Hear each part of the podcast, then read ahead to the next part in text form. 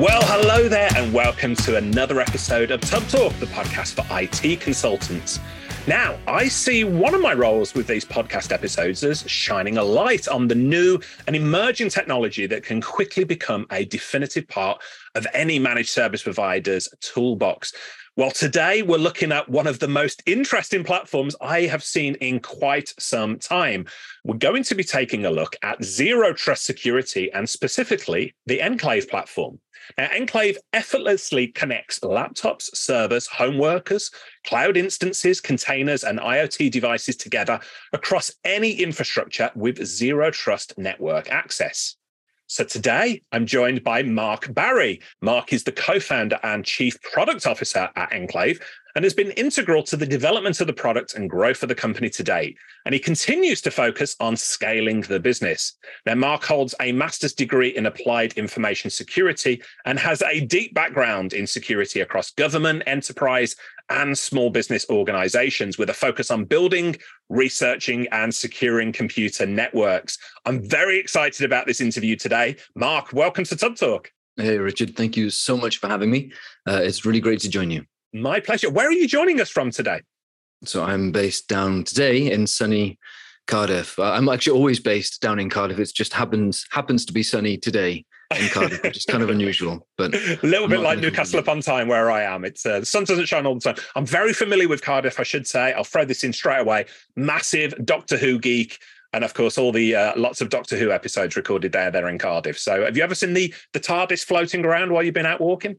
Well, actually, uh, in Cardiff, we used to have the big Doctor Who exhibition centre, uh, but unfortunately, it was torn down uh, a few years ago. Uh, yeah. So, no, I haven't seen the TARDIS for some time. Oh well, new series of Doctor Who coming up, but I won't. I won't bore you with that. Let's get down to business, Mark. But before we dive into Enclave, I'm sure I'm not alone in hearing a lot of talk about zero trust security. Now, not just for the benefit of the listeners, but for the benefit of me, what exactly does zero trust security mean? Okay, right. That's um, that's straight in at the deep end, isn't it? Actually. uh, so to me, this is such an interesting question because I think depending on who you ask, uh, you'll often get a very different answer. Mm. Uh, and there's so much commercial interest now behind zero trust. Uh, I do worry it's starting to become a bit of a bandwagon term. Um, you know, if you're not zero trust, you're, you're sort of old news. And I, you know, there's sort of a a raft of potentially overused marketing terms like next gen and uh, military grade encryption and uh, shift left and cyber. And I, am worried that zero trust is becoming uh, similarly one of those overused marketing terms, um, which can, I think, lead to some fairly polarized views, um, some all or nothing thinking. Uh, and then, yeah, of course, you bring the, the false marketing claims and techies with a low tolerance for ambiguity. yes, uh, and yes. you know, I think I sent I certainly sense a lot of frustration and confusion around zero trust, zero trust network access, and and and and the whole the whole movement of the industry into this area. To be honest with you, and I do think there's a risk of it becoming slightly dogmatic. So I'll try and keep it really simple. Yeah. To me, it's an approach. Zero trust is a way of thinking um, a model that assumes that our users, our networks, and our systems shouldn't be trusted. So to me, it's it's it's sort of the opposite of of what networking has been for the last thirty years, mm. and how networks were designed to function. Uh, you know, really, I think think to, to me, it's an extension of principles like defense in depth and assume breach. You know, our, our goal here is to reduce the attack surface over the organization and reduce the the impact or the risk of a security breach. But you know, I think zero trust is a really big umbrella term, especially when you think about all of the moving parts of the organization. And so, to me, uh, you know, my observations of the industry is that there's this common consensus that has emerged, which is uh, you can't buy zero trust any more than you can buy assume breach. It's it, it's a mindset. And for organizations who are interested in, in embracing that mindset, uh, I think the starting point is to consider the tools and tactics which you can deploy that complement, complement that mindset. Yeah, that makes a lot of sense. Let, which brings us on to Enclave. So, for anyone unfamiliar with Enclave, and I'm, i must say I was up until uh, my my great old friend Tom Davis, uh, who's got who works for you as your chief revenue officer. Uh, I've known Tom from uh, way back when in the uh, managed service industry. He got in touch with me about Enclave, uh, and and I'm really really intrigued by this the whole concept of it. So, in simple terms, how do you explain what Enclave does? Okay, so Enclave creates zero fuss, zero trust network connectivity between systems located anywhere on the public internet without opening any of your firewalls, adding edge devices, or changing your infrastructure. So, in essence, Enclave is a corporate VPN, but it's, it's a modern replacement to legacy corporate VPNs uh, the genesis of which was in hardware, and Enclave is entirely software based. It's the key value proposition here for us is convenience. Uh, we've we've always been a remote organization. We started before the pandemic. Uh, and and effectively, we're not the only company. You know, a lot of, a lot of organizations have infrastructure and resources all over the place, and and we need an effective modern way to connect it all together. Uh, private networks have traditionally been quite hard to set up, complicated and fragile to operate. And we effectively build that private access uh, between systems, no matter where they are, uh, in a way that just works. Mm. Now, when I first, when Tom first mentioned that approach to me, I stopped in my tracks. And I'm sure there's people listening to this when you say like no firewalls and, and things of that nature. And you're like, what? The mind blown sort of thing. But I'm going to jump into the product a little bit more. But before we do jump into the product, tell me more about Enclave as a company. You know, how long have you been in business? You mentioned pre lockdown. Uh, where's your team located? Are you all remote? Tell us a bit more about the, uh, the people behind the product. So we've been building Enclave seriously uh, since about 2018, um, but exploring the idea since about 2016. So we did a lot of uh, market evaluation, customer discovery, things like this back in the early days to try and understand what it was that we we we were we were onto here. So we had this idea that we could make VPNs better. Uh, so this is before zero trust really gained notoriety as, as a concept and, and, and an idea. Uh, and today we are a UK based team. Um, and actually, we've been able to cultivate some really interesting links into some of the best security minds really on the planet. Uh, we we were part of the GCHQ and NCSC Startup Accelerator. Uh, we've been part of the London office for Rapid Cybersecurity Advancement uh, Accelerator. We've received backing from Airbus and UK uh, EDUs. Uh, so yeah, yeah. I, I, mean, we are a British company. We're proud to be a British company, uh, especially building tech, well, cutting edge tech in such a crowded marketplace, uh, where the centers of gravity tend to typically be U.S. West Coast and and Israel. Yeah, agreed. I'm fascinated by your background as well, Mark. I, you know, in the top of our conversation, I mentioned a little bit about it, but what led you to Enclave? Oh, uh, so my background is fairly spotted. Uh, I mean, formally, formally, my education is in computer network security, uh, but I've spent a lot of time uh, at the coalface, at the uh, at the network layer, uh, as a network engineer, as an infrastructure engineer, as a developer, uh, but usually always always with a view through the lens of security. Um, in, in terms of what led us to Enclave, well, my co-founder David Notley and I were working with some uh, UK defense primes, which created an opportunity uh, for us to focus our attention on traditional, at the time, traditional, traditional VPNs. And we're talking the real low level stuff here, uh, like using strongSwan uh, to build IPsec tunnels. Um, and honestly, I've got to tell you, I'm just really lazy. I, I am so lazy. If I can avoid doing the same thing twice, I absolutely will. That's not lazy, my friend. That is smart. I, I got away from using the term lazy for that exact reason, but I'm like you on it. Yeah. Well, look, I mean, so if if for no other reason than the more times I do something manually, the more likely I am to make mistakes. Yeah, correct. Uh, and so we were in this really interesting situation uh, where we had a bit of support from the defense primes. We were effectively thinking about some of the challenges of VPN technology of, of the day. And that led us to ask questions about the, the range of crypto that you deploy in terms of a VPN, what supporting network configuration is required to build VPN connectivity, uh, what about the hardware, what about the maintenance of it. But really, most of all, I think our biggest question was the architecture. You know, why is it that we have to move all of our traffic through a central node, through a concentrator? And why does that concentrator have to be put out there onto the public internet uh, for everyone to, to, to have a go at? Yeah.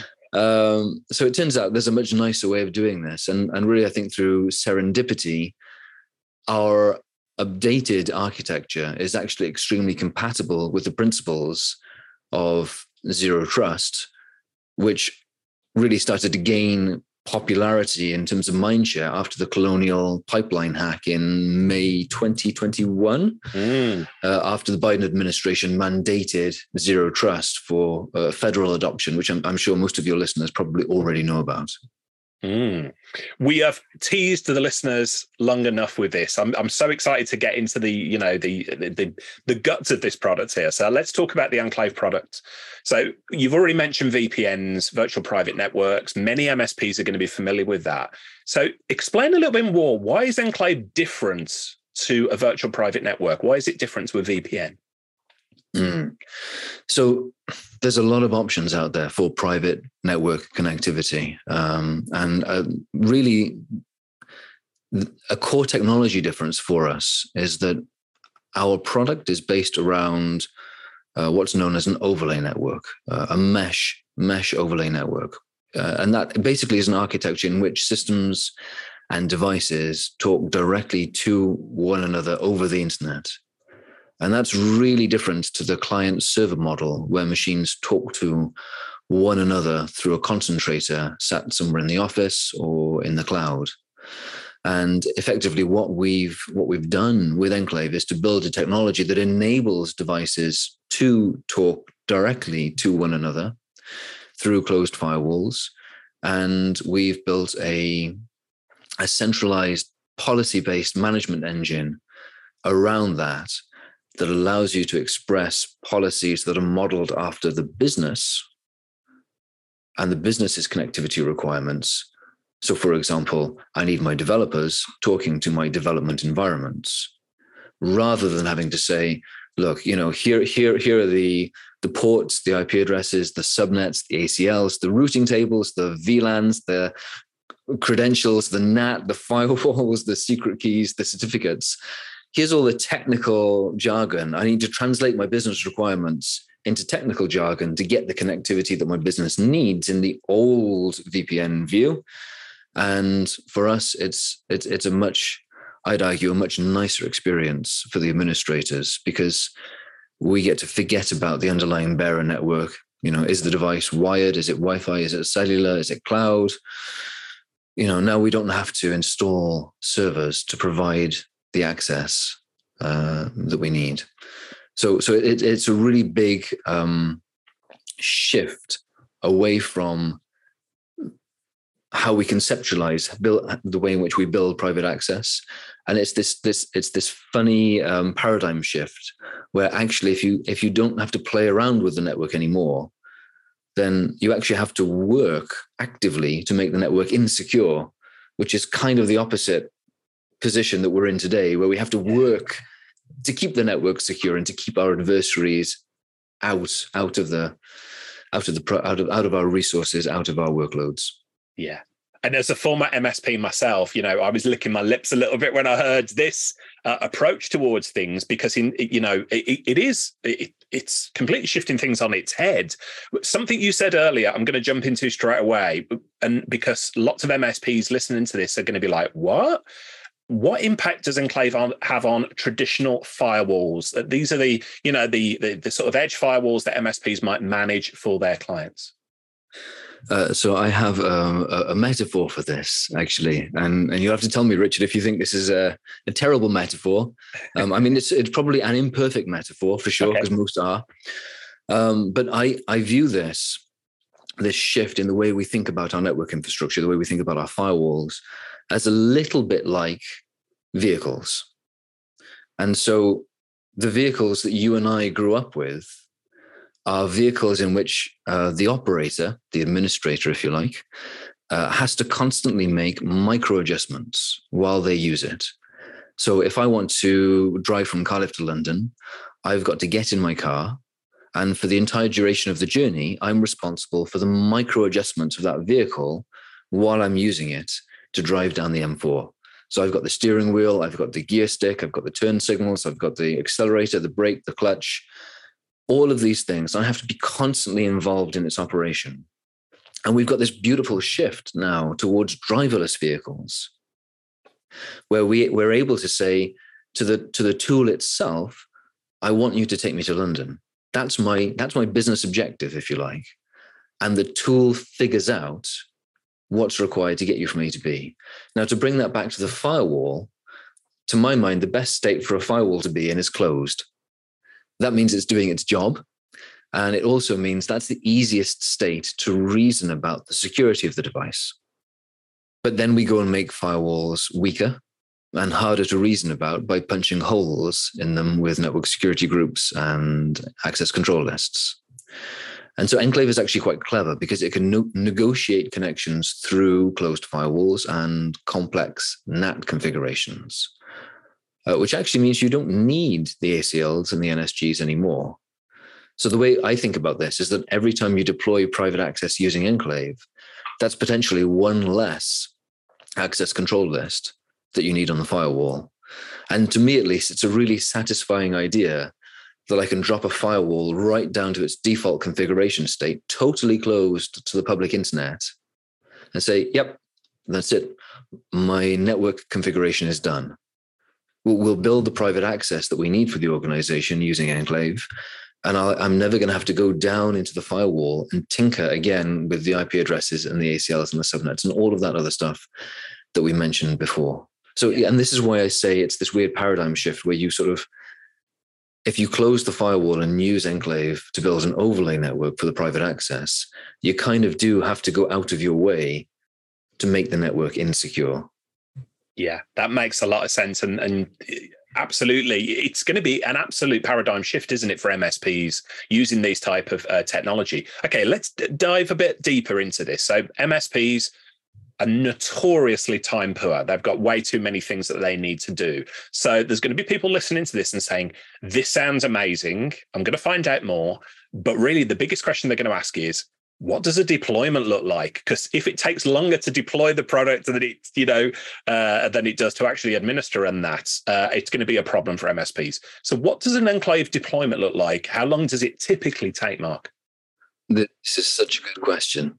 As part of building a product, we we really keep an eye on the pulse of the network of the network, the pulse of the pulse of the marketplace. Yes, and a lot of the feedback that we've had from some of our customers and partners is that it often it does actually take a very long time to move from a VPN to a zero trust network access product, and and there are lots of different lots of different architectures for zero trust network access technologies.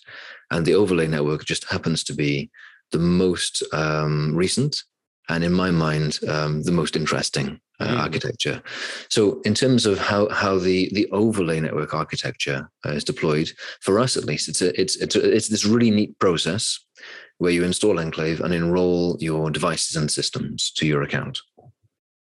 So, as an admin, you would generate an enrollment key on the platform and then pass those enrollment keys out to your end users, your servers, your containers, your IoT devices, whatever it is that you're bringing into the platform.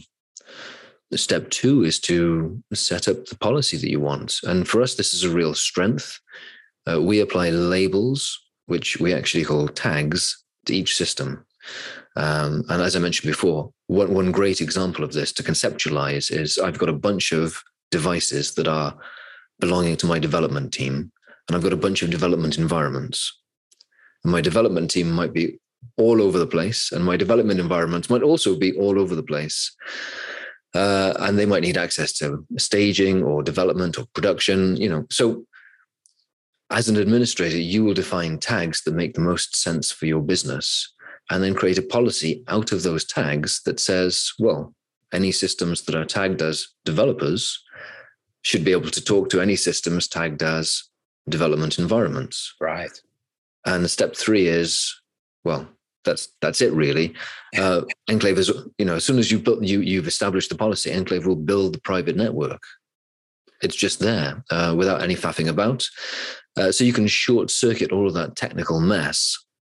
Uh, all of the time that you might have previously spent translating business requirements into technical language and connectivity changes and now you've just got closed firewalls and you can just go and get on with other things that that actually you know make a difference to the bottom line of the organization. So it, it in many ways it can feel quite magical. Mm.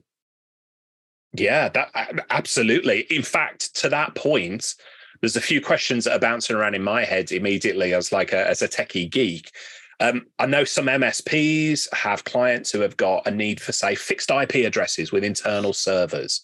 So mm. you know that's that's just one scenario there. Tell me, how does Enclave work with the need for fixed IP addresses?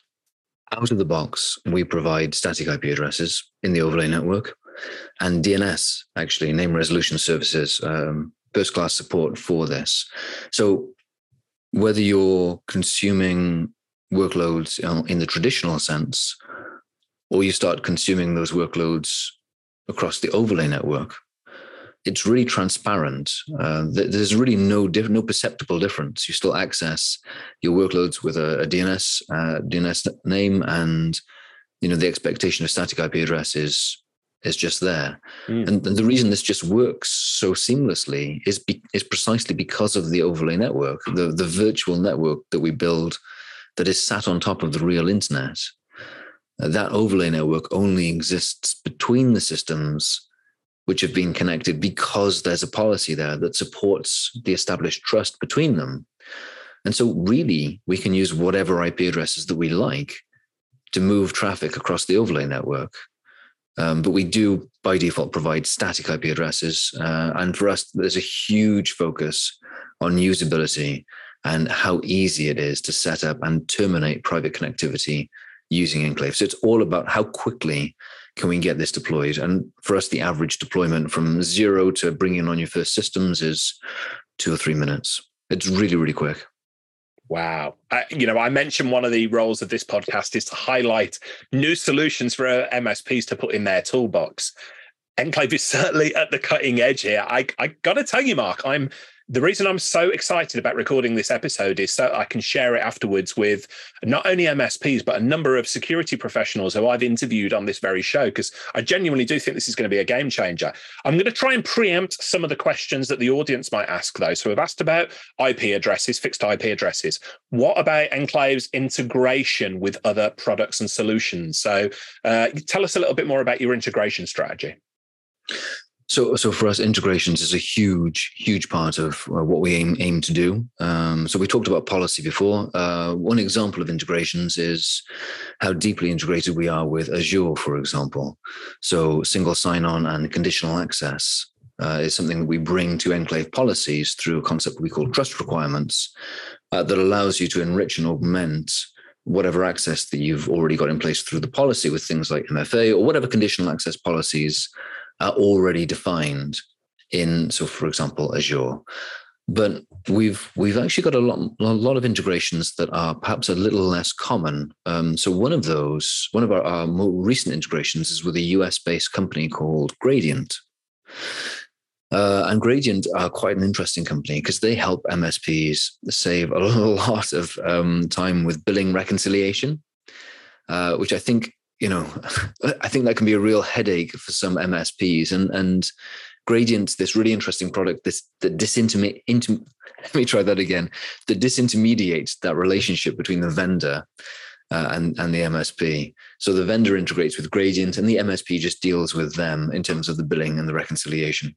So it's it's a really nice idea. And if we're looking to to highlight uh, tool, tools in the toolbox for MSPs, then I definitely suggest checking out um, Gradient. They're, they're meetgradient.com. They're a really cool company. Yeah, that's uh, founded by Colin Knox, wasn't it? Who's a, a, veteran of the MSP industry. If if I've got my uh, names right there, so we're going to have to get Colin back on the podcast. We're not had him on for quite some time there, but uh, so integration talks about.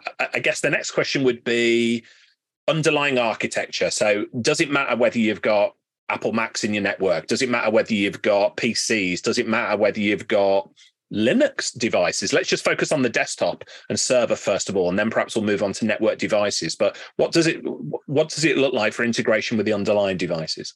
When we talk about the zero trust network access principle, uh, we want to be as close to the endpoint as we possibly can be, which for us means we need to build technology that runs everywhere.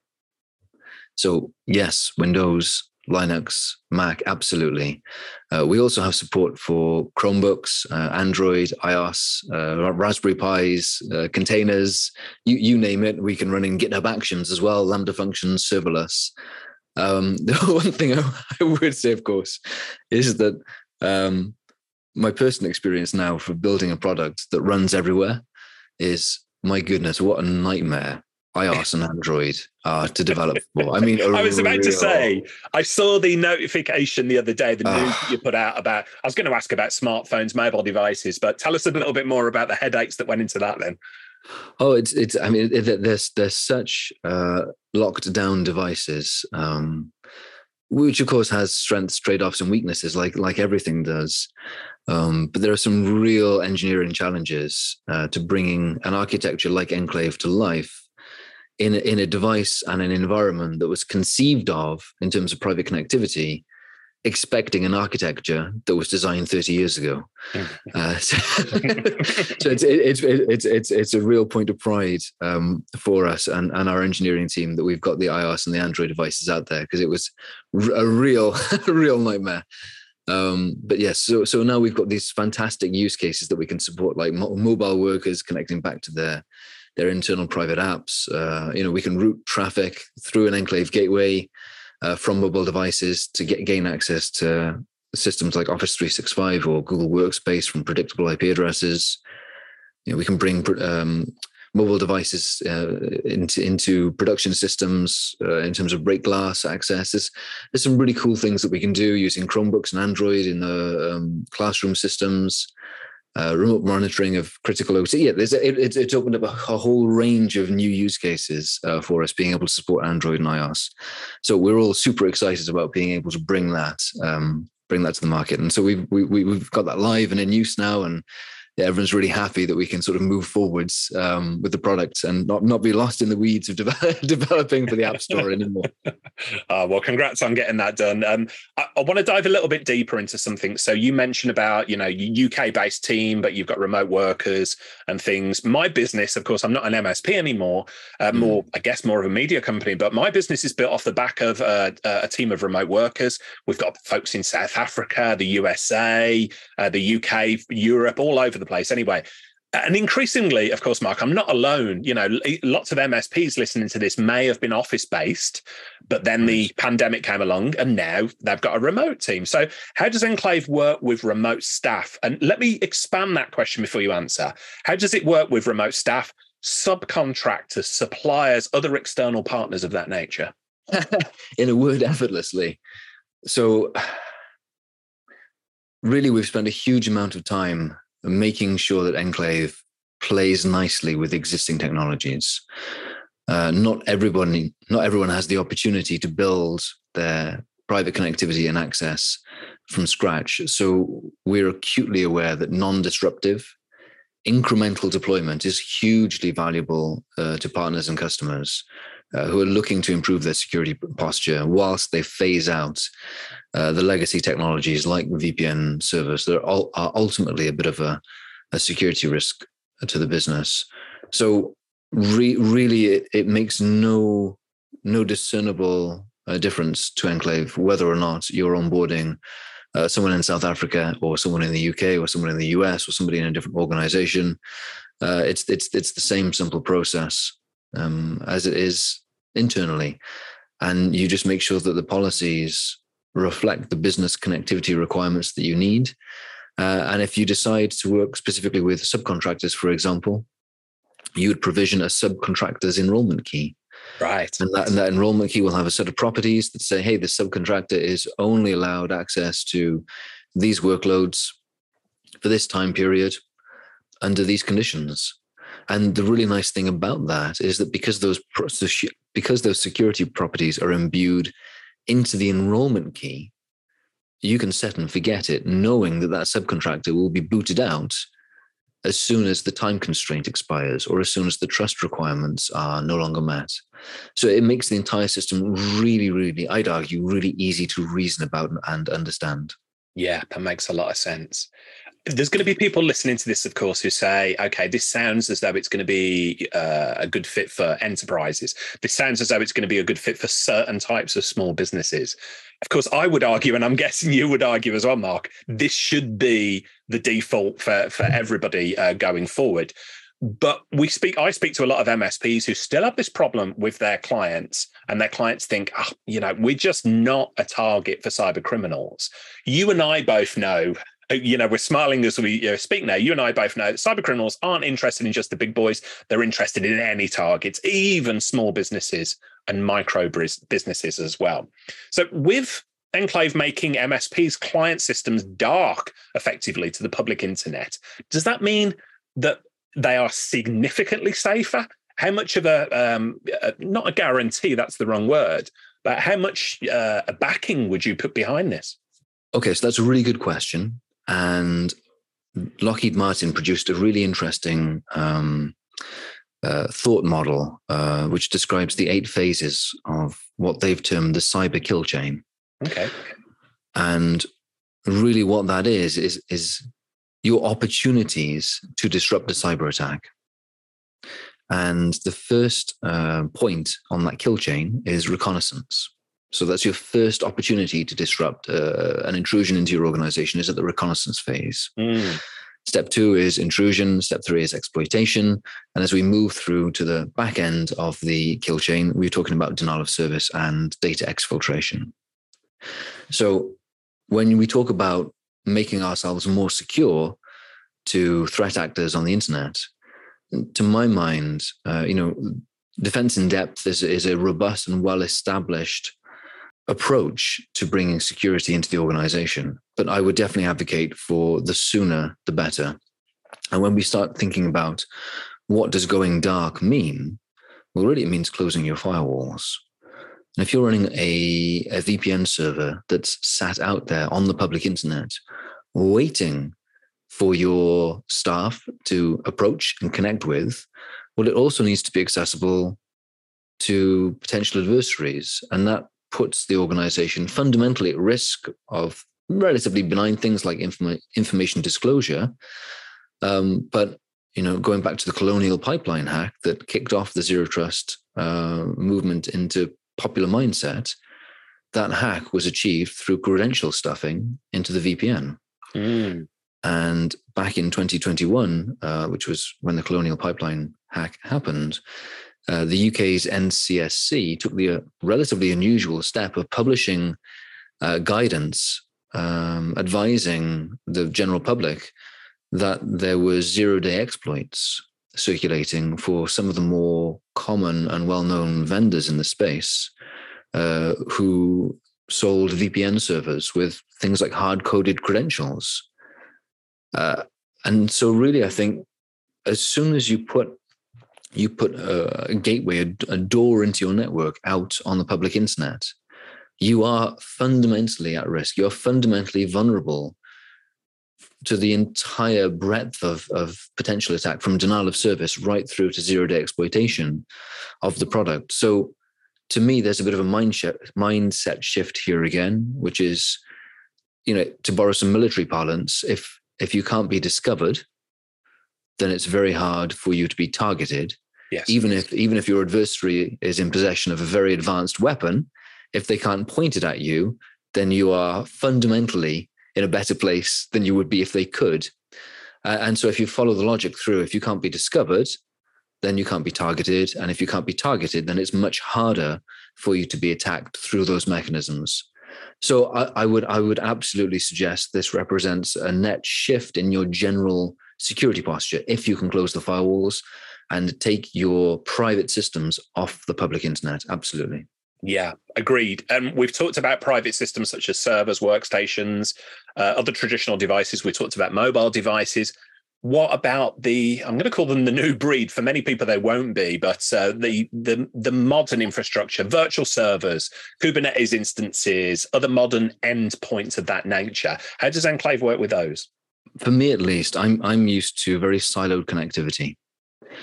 Uh, in in the past, when I've been involved um, with building private access at different organizations that I've worked with, it's one technology for remote access and another technology for the data center. And then you have to glue those things together. And now we've got a brand new breed of technologies, Lambda functions and serverless. And it just it just strikes me as being ridiculous that we've got different technologies to bridge different parts of the organization together. And I genuinely believe that the distinction between north south traffic, the remote worker scenario, and east west traffic, the data center, that should be that that distinction of which direction is the traffic flowing in should be absolutely irrelevant, absolutely irrelevant.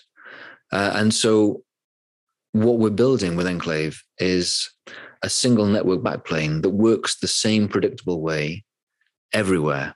And so, yes, absolutely. That includes Kubernetes, it includes containers, it includes serverless Lambda functions, it includes GitHub actions. Wherever you have a touch point for your business operations, Enclave is able to reach that touch point and bridge the bridge the private connectivity. And even if it's something as as bizarre as one developer laptop working from home, uh, accessing the development server on another developer's laptop working from home, you know, using the traditional tooling, that would be an absolute nightmare to arrange yeah. without backhauling the traffic through some other location.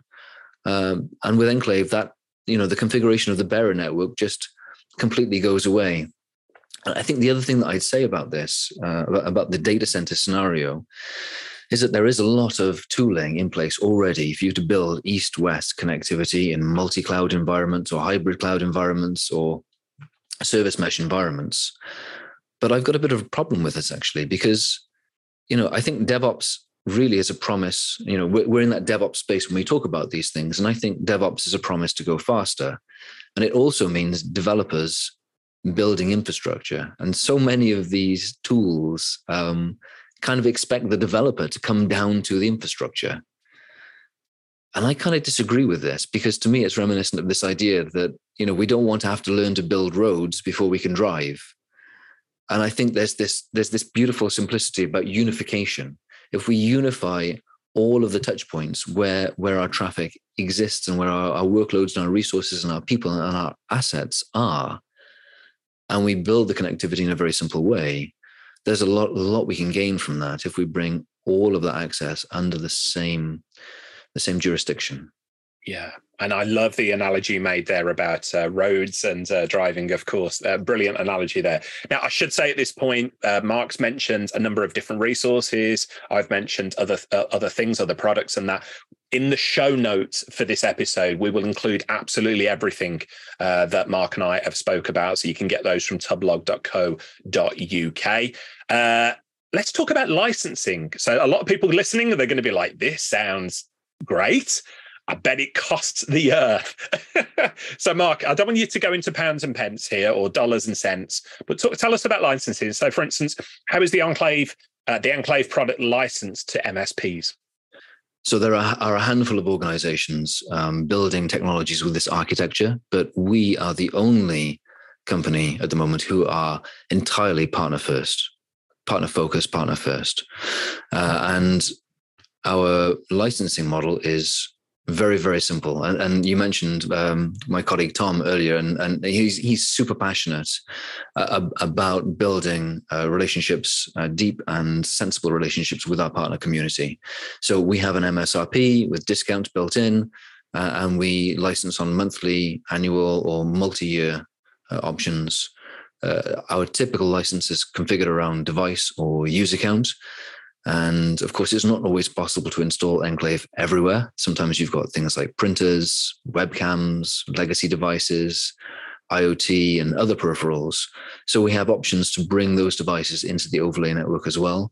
Uh, but no, we've really put a lot of effort into trying to ensure that we have a very simple pricing model and licensing model. Yeah. And talking of simple, you know, the product sounds from what you've described, simple to deploy, simple to maintain. But what about technical support? So we've got a global audience here. There's going to be MSPs in Australia, South Africa, North America who listen to this. We've mentioned you're a UK based team. What do the support options look like? And where are your technical support team based? Good question. So we are a growing business and we do plan to bring in 24 7 coverage soon. Mm-hmm. Uh, we don't have that today, but ironically, despite not having uh, an SLA or 24 7 service at the moment, our support is really well received, and we do ha- already have a global client base.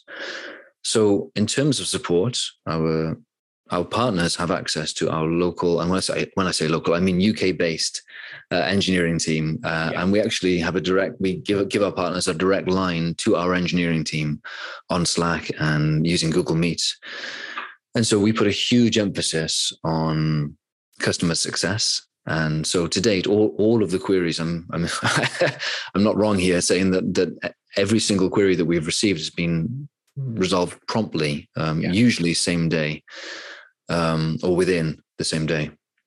Um, but there's actually something else happening here, and I think it's really important to mention this because the architecture of Enclave sort of changes the dynamic ever so slightly, because the byproduct of our architecture and our ethos of keeping things simple means that traffic doesn't move through our servers.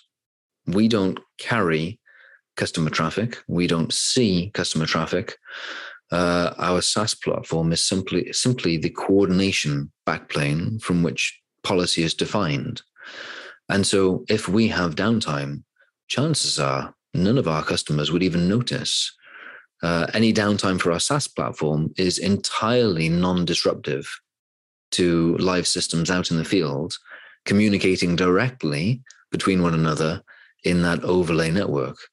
Uh, and we also put a lot of effort into our online documentation. Uh, so we really want to make sure all of our partners have a solid understanding of how, how Enclave works and what the benefits are. Uh, but yeah, so supporting our partners is paramount, and we're constantly reviewing this, especially as as demands in the US uh, increase. Um, but there's there's a real nice real nice uh, symbiosis here from the architecture where we traditionally lean into, oh, it has to be available all the time.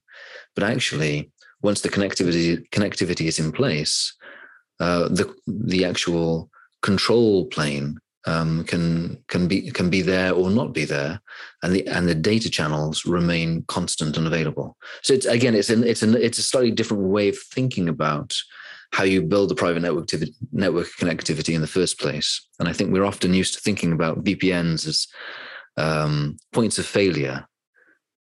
And, and so we need a certain level of high availability and assurance from the concentrator.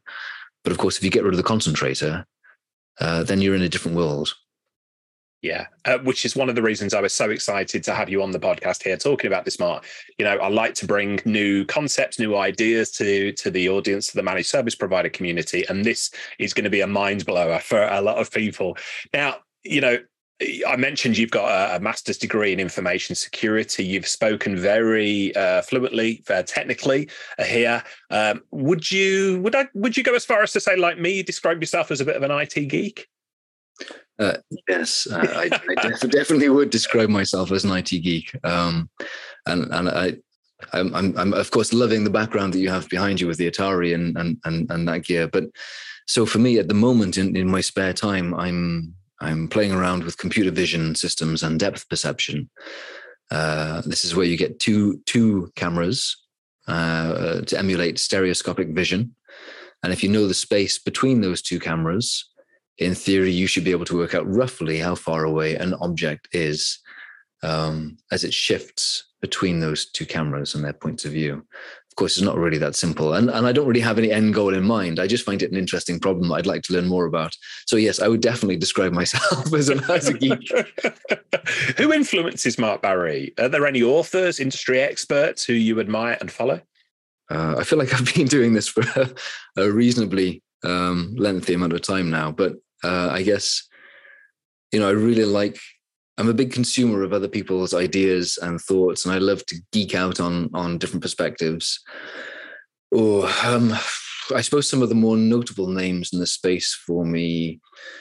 Uh, there's there's a chap called Tavis Ormandy um, at Google. He's a really prolific and talented security researcher. Um, uh, you might recognize Mark Russinovich, who's now a technical fellow at Microsoft, but wrote the original um, Process Explorer and Procmon. Yeah. Um, which made my life so much easier back yeah, in the day. you and me both. and um, I also I, I find um, Paul Graham's um, essays on his personal blog. So Paul Graham co-founded the uh, infamous uh, Y Combinator startup accelerator, and and he has some I think some interesting essays on his personal blog. So I suppose those are a couple of names off the top of my head of of, of people who I definitely admire and, and tend to follow. Yeah. Um, and again, we'll, include links in the show notes to those folks there. But what about online cybersecurity resources? So you're a, a student of the game, that, that much is clear. What cybersecurity resources do you use to stay current? Are there any resources you recommend to our listeners? So I don't know if I'm assuming this is relatively common knowledge these days, um, but I'm a huge fan um, of Hacker News and Reddit. Mm-hmm. Uh, the former, I think, is great for discovering new technologies, ideas, and concepts. And the latter is a really great place to take the general pulse and awareness yeah. of new technologies. Um, and but there's in the I, I, the thing that I really like about these two communities is they're real melting pots of content and curated content that doesn't necessarily come with commercial interest. And there's always something new to learn about or a perspective that I've not com- considered before. Uh, and there's another another re- resource called Lobsters. Um, that's uh, oh, I, am not going to try and try and do the URL, but it's a similar similar uh, technical um, forum. Um, but actually, I also really enjoy talking to our growing community of partners because honestly, there is so much you can learn from just talking to your peers. Yeah, could not agree more. We've had so many um, notable people from the industry like yourself on this podcast, and almost without fail, everybody has said, you know, the managed service industry, working with your peers, collaborating, learning from one another. There's no other industry like it. It's absolutely, exactly. you know, fabulous. So, um, I know a lot of our listeners talking in the community, like me, like you, they love tinkering with technology. So I couldn't help but notice that Enclave have got a free option for individuals who might want to play with your technology. Have I understood that right? Yes, absolutely. Enclave is completely free for non commercial use. And we encourage all of our commercial users, partners to pick up Enclave, to use it, to see how easy it is to deploy to manage, you know, really kick the tires before they oper- operationalize it. And we are so, so keen to collect feedback uh, and listen to our users.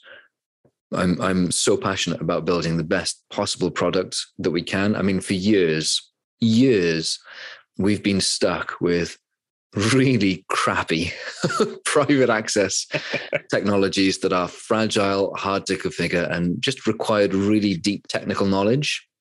And when I was younger, I used to get really excited about this. Oh, I'm going to play with a firewall. The novelty soon wears off, doesn't it? It does. It does. And, and at a certain point, as you mature in your, your career, you start to realize that's just, it's just a drain. It doesn't, doesn't advance the business. It, you know, IT is, IT is a service to the business. And if you spend your time in the weeds, you, you, it's just burning time. And nobody wants that. Everyone wants to advance the business's core activities.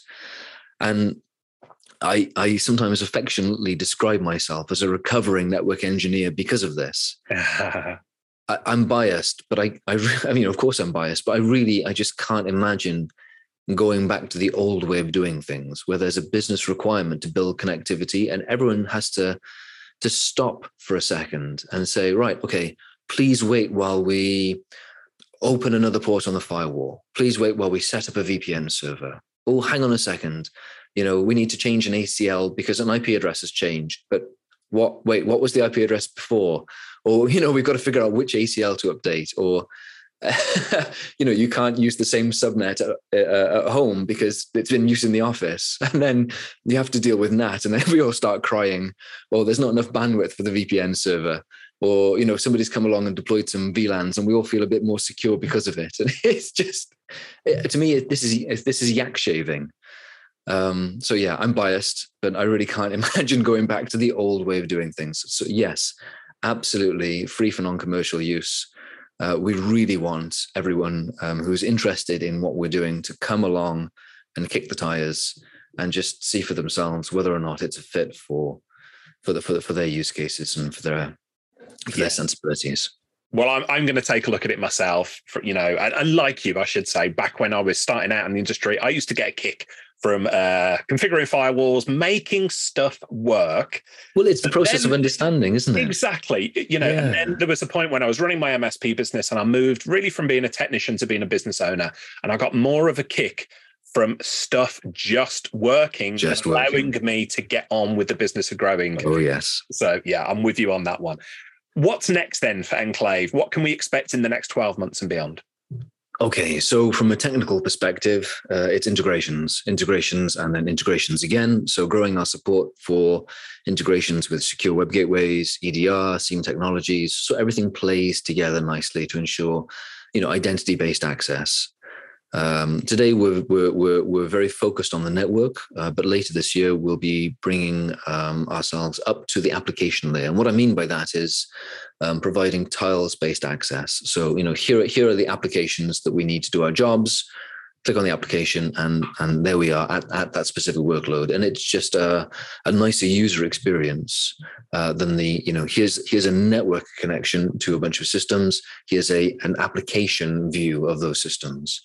Um, we'll also be introducing role-based access controls over the next year um, for the administrators of, of the platform and extending trust indicators. So you know how can we influence policy policy decisions about the real time security posture of the endpoints and whether or not you know access should be granted? But to me in terms of the bigger picture as i said before enclave is really about uni- unification of private access across all of the parts of the business where there is private network connectivity required. Uh, and this is you know this spans things like convenience so making sure that it's not technical uh, to, to build this private access that it's easy to reason about and, and to deploy it anywhere. Uh, of course, that was zero trust aligned, and that our partners are able to then bring that zero trust alignment to their their end customers. And of course, as soon as you start thinking about the network in terms of unification, well, then you're carrying all the traffic through a consistent backplane. So your security controls become consistent, your visibility increases, uh, and of course, integrations, meaning, you know, deploying an agent to the endpoints uh, in as many scenarios as possible just gives us such enormous reach and integration potential. Um, but there's actually, I think, another another dynamic at work here in the industry, and we saw this uh, with the advent of cloud, mm-hmm. and we'll see it again with the advent of ML and AI, uh, and that is uh, scarcity. So competitive competitive advantage comes from technology scarcity. So the introduction of cloud originally had a couple of early adopters, and they had a really disproportionate advantage over those who weren't early adopters. But of course, once a technology reaches mainstream adoption, it switches from being a competitive advantage to becoming table stakes. You know, you have to adopt it in order to remain competitive because it's just crazy to imagine doing it the old way. And I think the zero trust network access is definitely going in that direction. Uh, you know, to my mind, the VPN and the VPN server is having its blockbuster moment. It's yeah. it's it, it, you know the genie is out of the bottle. This is a one way one way journey, and there are many roads that lead to zero trust network access. Uh, the overlay network is one of them. Uh, we actually put together a small microsite. Uh, I think right at the beginning of this conversation, we started talking about overused um, marketing terms. yeah. Uh, and, you know, we've been to the big conferences like RSA and InfoSec.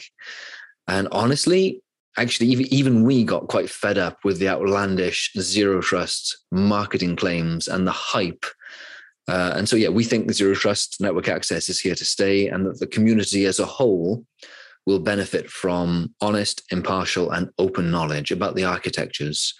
So, we've built um, a small microsite that is effectively an impartial but curated technical resource to help bring engineering discourse back to the conversation, highlighting architectures, approaches, options, strengths, trade offs, and weaknesses.